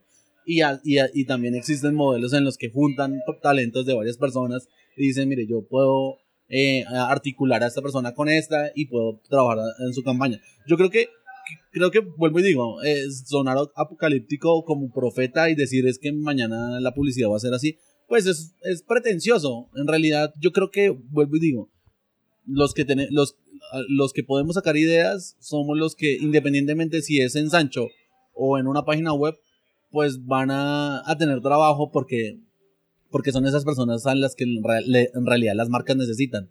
Hay mucha gente pudiendo hacer un aviso o ilustrar o hacer muchas cosas, pero en realidad las ideas no es algo tan, tan fácil para la mayoría de las personas de este negocio. Tú entiendes que me encantan las, las, las pensamientos post apocalíptico. Me encanta pensar cómo allá, en dónde van el mundo. Entonces, gracias por ese- estas respuestas. Llegando al punto que es la idea, que siempre estamos, siempre se parece que es- tú estás llegando a este punto, la idea. La idea es complicado, ¿no? no cualquier persona puede hacerlo, es la idea, la idea, el concepto. Para mí este es, no me acuerdo dónde esta palabra creatividad está en su página de reactores publicitarios, pero para, para vos, ¿qué es la definición de creatividad? ¿Qué es creatividad? ¿En dónde llega esta palabra en la agencia de publicidad? ¿Qué significa creatividad para ustedes? Para su Yo, equipo. yo creo que es esa habilidad de juntar esas cosas que la gente no ha visto. Entonces, porque, porque en realidad cuando, yo creo que a todos les pasa, no solo con la publicidad, sino con todas las cosas, con el arte o con la música.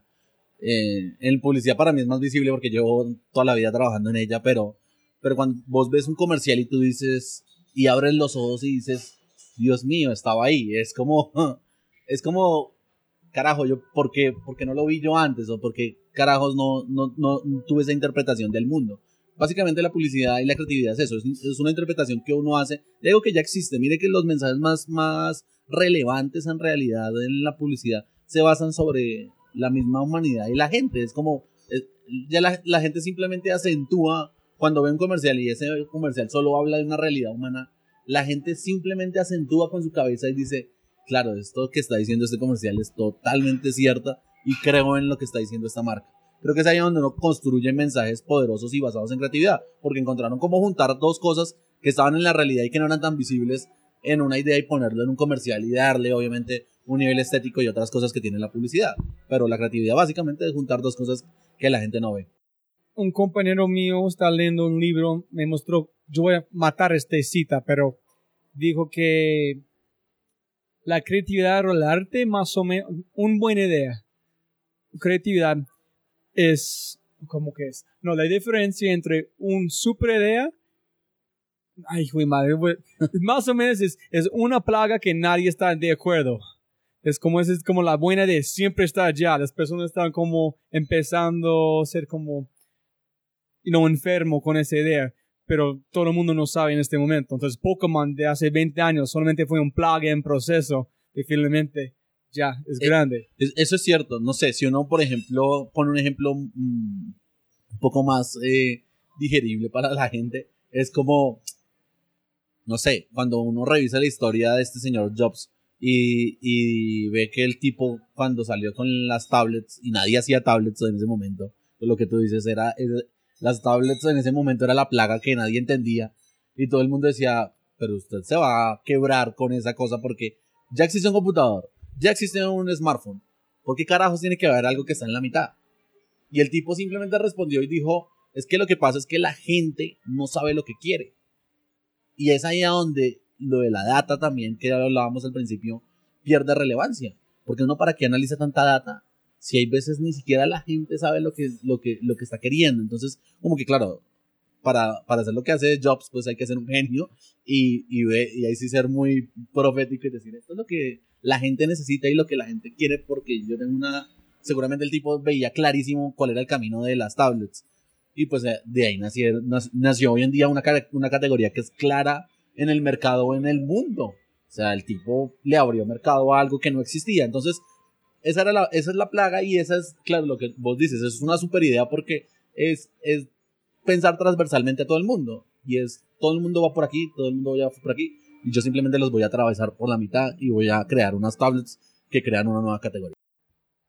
Yo estaba trabajando con Apple tres meses antes del iPhone existe en el mundo. Yo estaba ya vendiendo el iPad cuando lanzó. Fue cinco personas esperando, como super fans de Apple, cinco. Personas entraron a la tienda y miraron y no tocaron porque tuvieron miedo porque no sabía qué era. Después de dos semanas usando el iPad, fue una línea, una fila alrededor de la cuadra esperando comprarlo. Pero día uno, el mundo no estaba listo, no sabía qué es este. Pero el momento que ellos tocaron la pantalla fue como una, una cosa orgásmica en su cara. ¡Wow! Este es como usar el internet con mis manos. ¡Wow! Es como una cosa de ermitaño, ¿no? Volver a la ciencia de, de que es humano, como tener esta conexión con tecnología. Las personas, no, fue divino, mira las caras de personas. Entonces, exact- exactamente, fue una plaga que nadie estaba de acuerdo en el momento. antes de empezar a usar el producto, ¿no? Tal cual.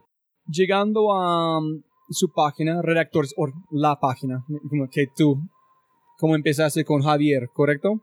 Sí, yo, yo empecé redactores solo. Javier se sumó como a los tres años que yo llevaba con redactores. Y así se ha sumado una serie de personas en ese tiempo. ¿Tuviste una visión cuando empezaste y no estabas de acuerdo? ¿Y cómo usas la página? Porque yo vi que en felicitaciones 500 mil personas, seguidores en Facebook. ¿Cómo usas este? Porque yo un día estaba mirando unos grupos en Facebook que, donde yo estoy como un miembro, pero la interacción es una mierda. Las personas pongan post nadie usa. Entonces, ¿por qué estás en un grupo que el grupo no está mejorando a las personas del grupo? Hay pocos grupos donde hay poder. Y yo estoy mirando los, los posts que ustedes hacen, hay unos que tienen bastantes shares, comentarios, pero es un porcentaje muy pequeño de total que las personas. Entonces, ¿cómo están calificando el valor que tienen sus fans? Porque un like no significa nada. Entonces, antes de tiene 500 likes, o como es mucho más poroso tener un compartir, mucho más poroso tener un, comentario y compartir. Entonces, ¿cómo estás validando su página? ¿Cómo usas? ¿Qué es la herramienta? ¿En qué, en qué fue la visión? ¿En qué es la visión en este momento? Sí, yo, yo creo que claro, hoy en día creo que le pasa a todas las páginas. no sé, hasta si uno va a, la que ponemos el ejemplo ahorita de Mamá Luchetti, pues a los tipos lo siguen como un millón de personas, más de un millón de personas. Pero en realidad, pues su interacción no son un millón de personas. Y obviamente eso responde a algo que para casi todo el mundo es claro y es que eh, Reactores tienen unas métricas y unos algoritmos que hace que si a vos te siguen 500 mil personas, pues que hagas una publicación no significa que la van a ver las 500 mil personas.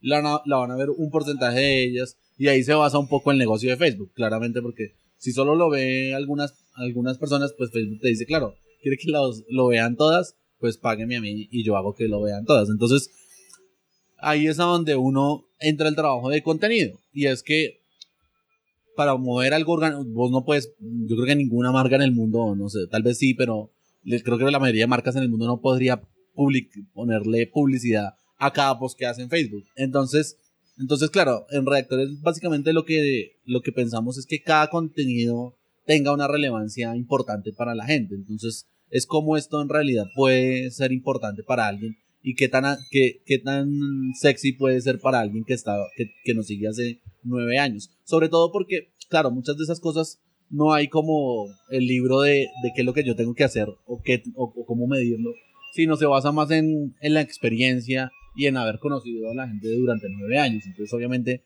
conocemos al, al, a la gente que nos sigue y sabemos qué es lo que les gusta y sabemos qué cosas hay veces funcionan o hay veces que no. Y hay veces uno también es terco y uno dice, no, pues tal vez esto no le gusta a la gente, pero me parece interesantísimo y me parece súper relevante para que así sea una pequeña porción lo vea o, o, o tenga una interacción con eso.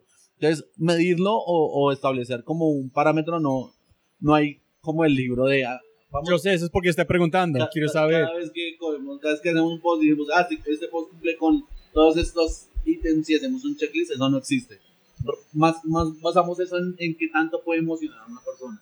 Si eso emociona, si, si es importante para, para alguien que está empezando en este negocio de la publicidad o para alguien que ya de pronto tiene unos años y que quiere aprender otra cosa distinta Creo que es ahí, o, que tan, incluso, si uno revisa, por ejemplo, publicaciones dentro de reactores eh, en, en, este tiempo, las cosas que más tienen relevancia muchas veces son las que son polémicas o tienen cierta relevancia, como no. Eh, alguna vez sacamos un, un post, un artículo de Anselmo Ramos, que es eh, el DGC de David en Miami, y el tipo hablaba de que él cuando va a contratar gente no mira portfolios, él, él mira otras cosas y todo el artículo hablaba de por qué el book en realidad no era importante y tal.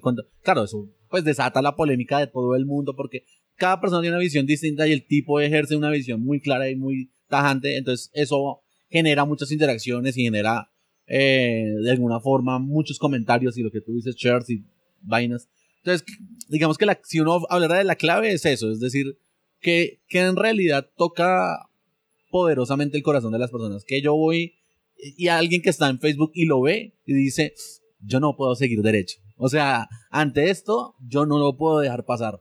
Creo que ahí es donde está la magia del asunto, cuando uno piensa más, no sé, hay páginas como, o, revistas, lo que tú dices, eh, que parece que crearán contenido para, porque están cumpliendo una cuota comercial o alguna cosa así parecida, porque uno ve los, las publicaciones de ellos y no las ve nadie, no las comparte nadie. Y parece a la revista misma no importarle, o a muchas páginas o a muchas marcas, no importarles que las, sus publicaciones no tengan ninguna relevancia dentro de las personas. A nosotros, nosotros como nos basamos en un modelo distinto, y vuelvo y digo, al igual como las ofertas, basamos las ofertas en el nivel de relevancia, pues las publicaciones también están basadas en el nivel de relevancia para las personas. Entonces, cada vez que nosotros hacemos una publicación, pues evaluamos qué tan bien o qué tan mal. Igual, en ese, en ese camino, pues te pasan cosas como que algunas que no creías tan buenas les va increíble y algunas que jurabas que iban a ser tremendas les va muy mal. Pero, pero de eso se trata que creo que uno no deja de aprender con, con lo que está haciendo todo el tiempo, porque uno dice, eh, no hay un camino claro, eh, en realidad el camino siempre lo está trazando las personas y, los comentarios y, la, y, la, reacción de cada persona ante, ante cada publicación que, que vos haces. Era un otro, invitaron a podcast, Ricardo Peláez, y me dijo una cosa que me encanta, dijo que no hay una ruta, por nada desde el principio hasta el fin, no hay una ruta. Como dice, las personas que piensan en Excel, esa es una ruta. No hay una ruta. No sabes qué es la ruta. Tiene que diseñar y mapear la ruta en tiempo real, ¿no?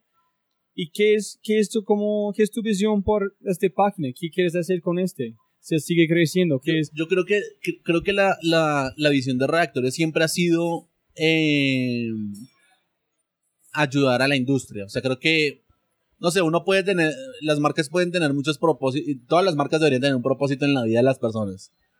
Una marca sin, sin un propósito en la vida de las personas, pues no tiene sentido en realidad.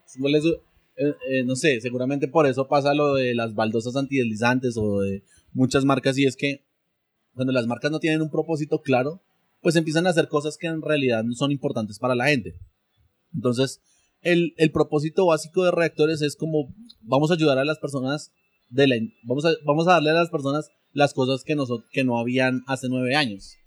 E incluso vamos a crear cosas que, que hagan que las personas puedan evolucionar mucho más rápido en este negocio. Yo creo que la publicidad es, eh, no es una carrera, como lo decía alguna vez alguien muy conocido en este gremio, no es una, no es una carrera de velocidad, sino de resistencia. Entonces, en ese orden de ideas, uno tiene que ayudarle a la gente para que entienda lo que significa la publicidad y lo que significa trabajar día a día por una idea y por una campaña y ser mejor y hacer las cosas. Entonces, no sé, es como que todo es como un círculo dentro de reactores. Cada cosa que hacemos responde a algo claro. Nosotros, voy a hacerte un ejemplo así rápido, es como, nosotros existe trabajo sí hay que es como la, el producto estrella que existe hace muchos años y el más exitoso. Reactores vincula a muchas personas, millones de, en Iberoamérica.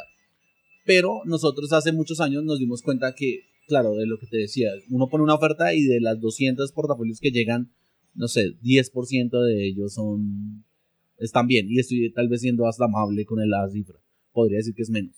Entonces, claro, lo que nosotros decíamos era, como hay tanta gente que es, entre comillas, mala y que no tiene un buen portafolio, pues hay gente que pasan los años y siguen y siguen mandando el portafolio malo. Entonces uno dice, alguien a este tipo tiene que venir y darle una cachetada y decirle, oiga señor, haciendo las cosas mal y por eso hace tres años no consigue empleo, porque es que resulta que su book sigue teniendo los mismos errores. Sumó una que otra pieza, hizo uno que otro comercial, pero en realidad está haciendo exactamente lo mismo y si usted hace exactamente lo mismo no puede esperar resultados diferentes.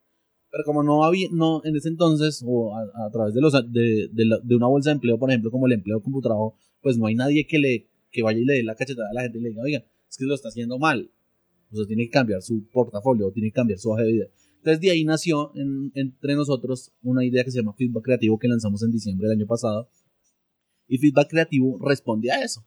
Y es que nosotros juntamos a 25 de los mejores directores creativos y vicepresidentes creativos y leyendas de la publicidad en una app en donde están disponibles para que la gente envíe su portafolio y estas personas que están al otro lado del mundo o en diferentes países de Iberoamérica vean el portafolio y les den esa cachetada que esas personas necesitan y les digan es que es por estas cosas que está mal, usted debería cambiarlo. Entonces, solo con este ejemplo simple, porque hay otras cosas que funcionan a través de reactores, lo que, lo que uno, lo que no es, pinta muy bien lo que, lo que estamos haciendo a, través del objetivo y es de, de reactores y es que, claro, nuestro interés no es que ganar dinero con las ofertas, ni que la gente eh, lucrarnos con cada feedback creativo. Porque el objetivo claro aquí es, vimos algo que pasaba en las personas, vimos que muchas personas aplicaban y creamos un producto para, esas, para que esas personas cambien su panorama. Yo, yo soy un poco eh, soñador con el asunto y creo que tal vez este, el tema del feedback creativo a futuro puede dar muy buenos resultados. Puede hacer que mañana el tipo que en otra realidad hubiese gastado tres o cuatro años tratando de buscar una, una agencia de publicidad, pues en tres meses alguien lo cacheteó en feedback creativo y le dijo eso está mal y, eh, y, a los tres meses consiguió por fin entrar a una agencia de publicidad. Entonces, lo que hace Redactores en este sentido es hacer que la gente primero cumpla su sueño, ese, como yo alguna vez lo dije, es el sueño que ayuda a otros sueños. Entonces, ayuda a la gente para que cumpla eso que quiere en la vida, que sea entrar a una agencia y sobre todo lo haga con las personas que más saben de este negocio, porque yo me fui hasta el Festival de Cannes hace un año y busqué a todos esos directores.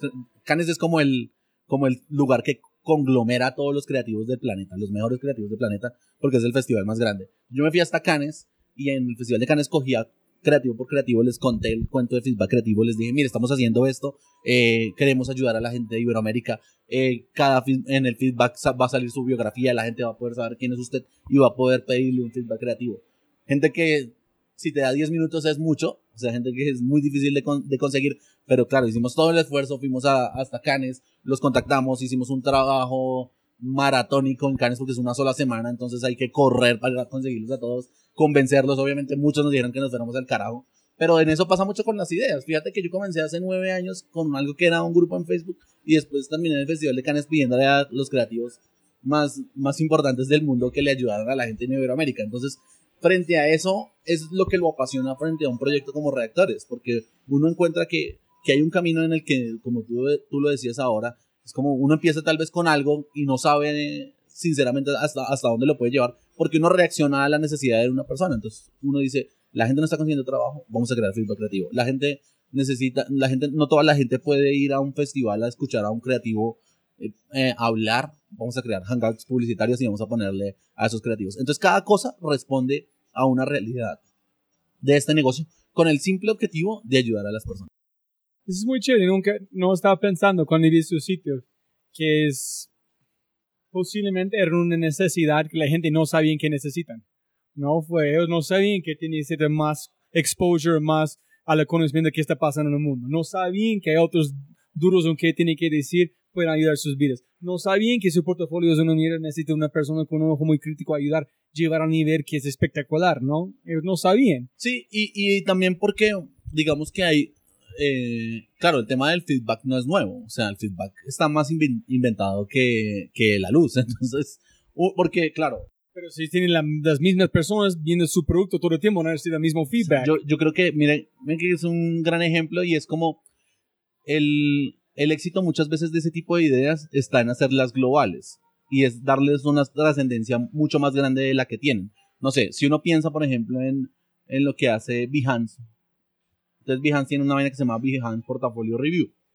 Entonces los tipos eh, muy inteligentemente cogen y dicen, vea, si usted organiza un evento, se sientan seis o siete personas y empiezan a revisar portafolios de la gente localmente. Obviamente los tipos que se sientan a revisar el portafolio, pues son los tipos que se consiguen en esa ciudad o en, o en, eh, en determinado lugar del mundo.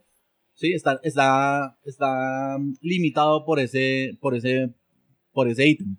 Feedback creativo es diferente porque hace que eh, creativos que en realidad usted no podría tener eh, eh, acceso a ellos, o sea, no sé, un Fernando Vega Olmos que está en España, pues un tipo que, no sé, salió de la Universidad UDES de, Bucaramanga, pues irónicamente, o sea, irónicamente, no, sino maravillosamente usted a través de la app los estamos uniendo, porque el tipo que salió de la UDES de publicidad puede pedirle al tipo que está en Madrid feedback sobre su portafolio. Entonces, es unir dos cosas eh, gigantescas a través de la app. Entonces, que, que, lo, que el mismo ejemplo está dado, y, y, lo, y lo veía yo en, en, otro ejemplo que dado eh, un conferencista, y es que, claro, si uno piensa en, en los mensajes de texto hace unos años, pues los mensajes de texto era una forma que tenían los celulares de mandarse los mensajes uno entre otros, y tal vez alguien dijo, oiga, pero porque esto es tan pequeño y no puede ser global, y pues salió WhatsApp.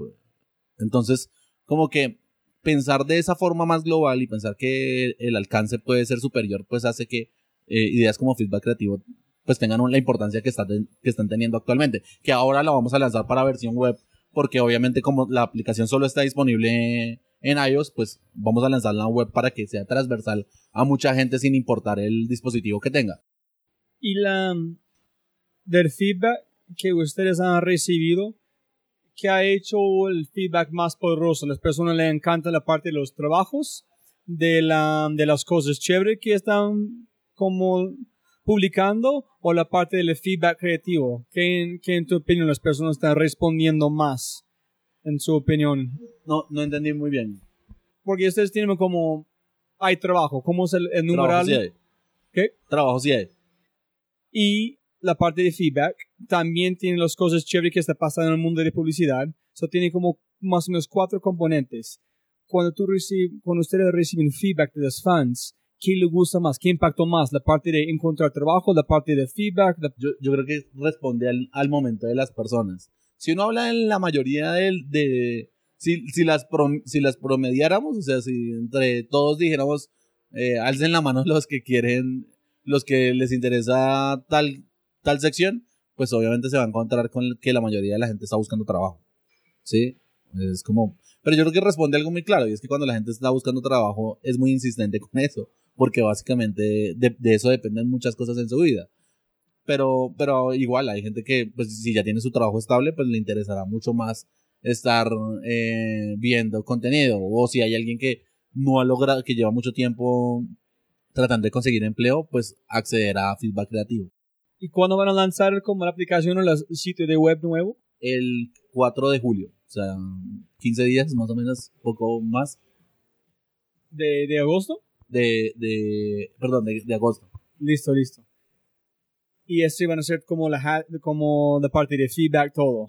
Sí, ahí vamos a lanzar la, la página y va a estar eh, una sección donde estaba feedback creativo que no no ha estado abierta, o sea, solo, solo quien tiene, quien es usuario de iOS puede acceder a ella, pero en la, a través de la página pues va a poder acceder a feedback creativo. ¿En ese tiene un costo?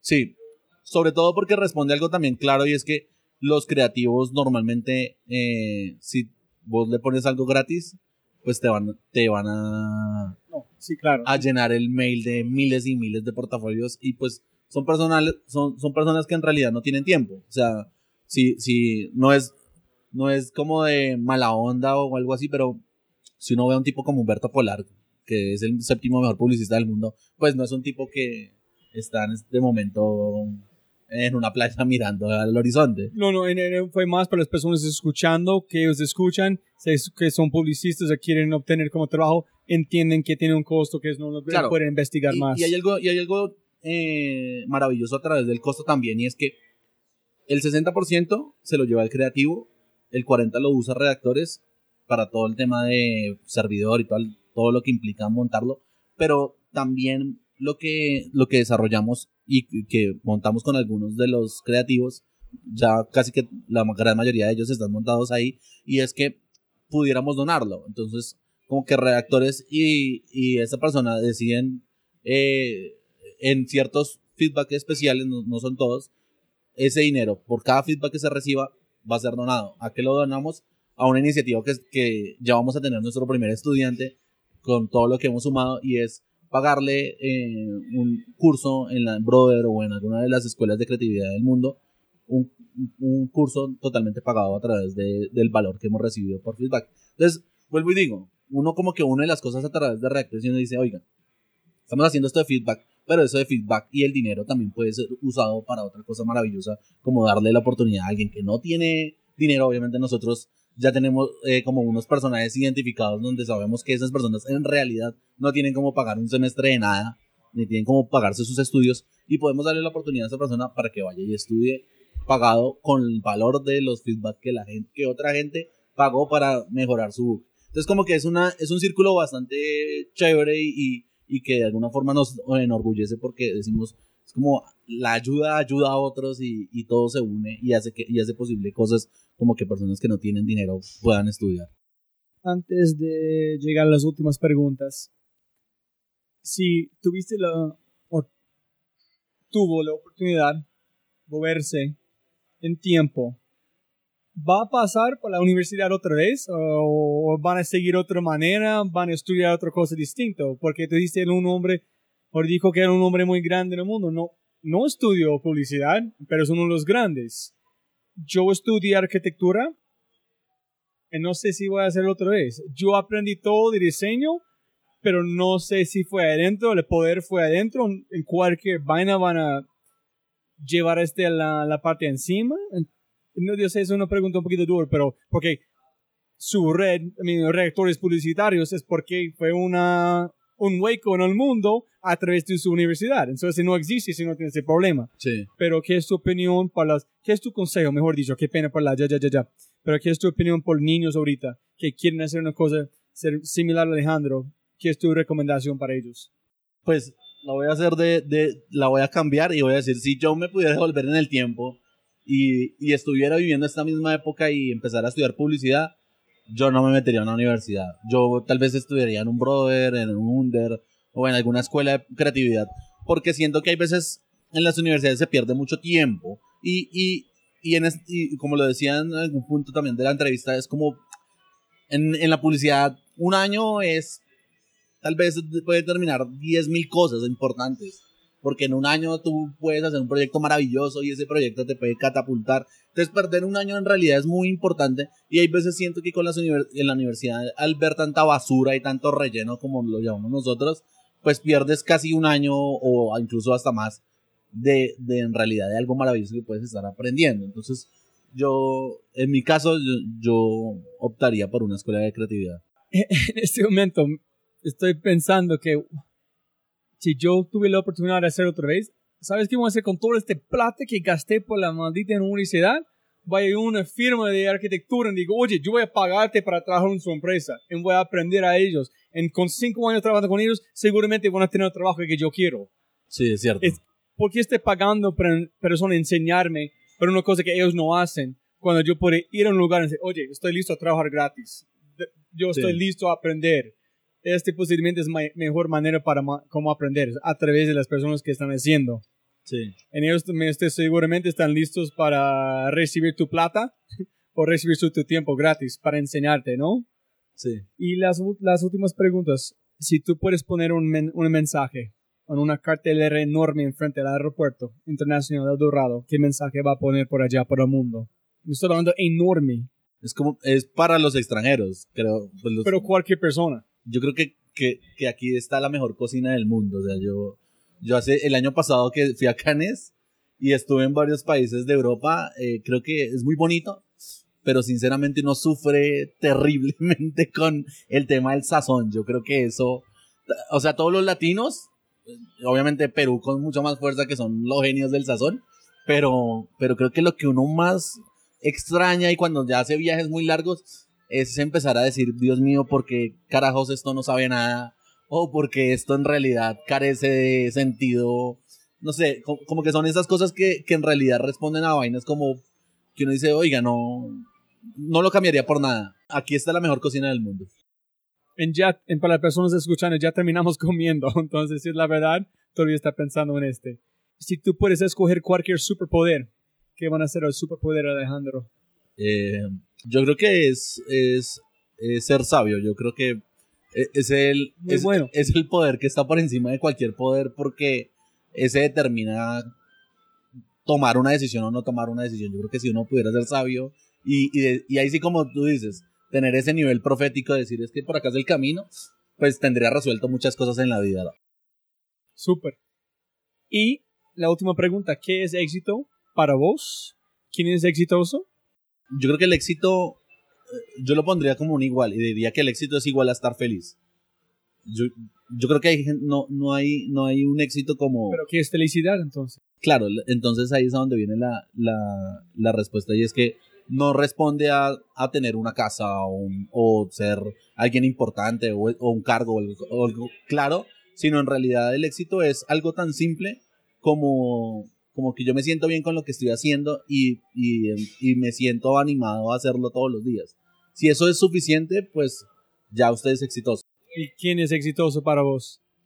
Eh, no, yo admiro a muchas personas, pero, pero si hablamos a nivel publicitario, creo que admiro a este tipo, Fernando Vega Olmos. El hombre que estamos hablando que Sí. está allá en España. Listo, hermano, mil gracias, mil gracias por su tiempo. Vale, no, Una con conversación alucinante. Voy a Vale, pensar no, mucho de este. gusto. Felicitaciones a usted, a su equipo, por todo lo que, ha- que han hecho con reactores publicitarios. Antes de publicar este podcast, voy a preguntar por todos los links de información para poner los notes. Perfecto. Y como yo dije, siempre puede ganar más plata, pero no puede ganar más tiempo. Entonces, mil gracias por su tiempo de hoy. Este episodio está patrocinado por Cabeza Rota, un estudio digital de animadores, diseñadores e ilustradores. Se puede ver su trabajo en www.cabezarota.com. En sí, vas a enviar un mensaje en su página web. Habla de este podcast. Se puede recibir 20% de descuento en tu primera animación, logotipo diseño web. www.cabezarota.com.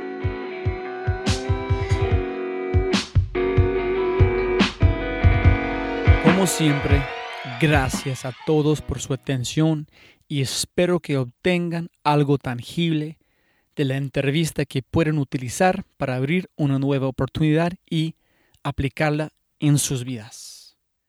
Si les ha gustado lo que han oído y desean acceder a todas las personas mencionadas, los links, las notas y las herramientas, por favor, vayan a www.thefryshow.com. Y jóvenes amigos míos, mil, mil gracias, abrazos grandes y hasta el próximo episodio. Yo soy elgringolow.com y este fue otro episodio de The Fry Show.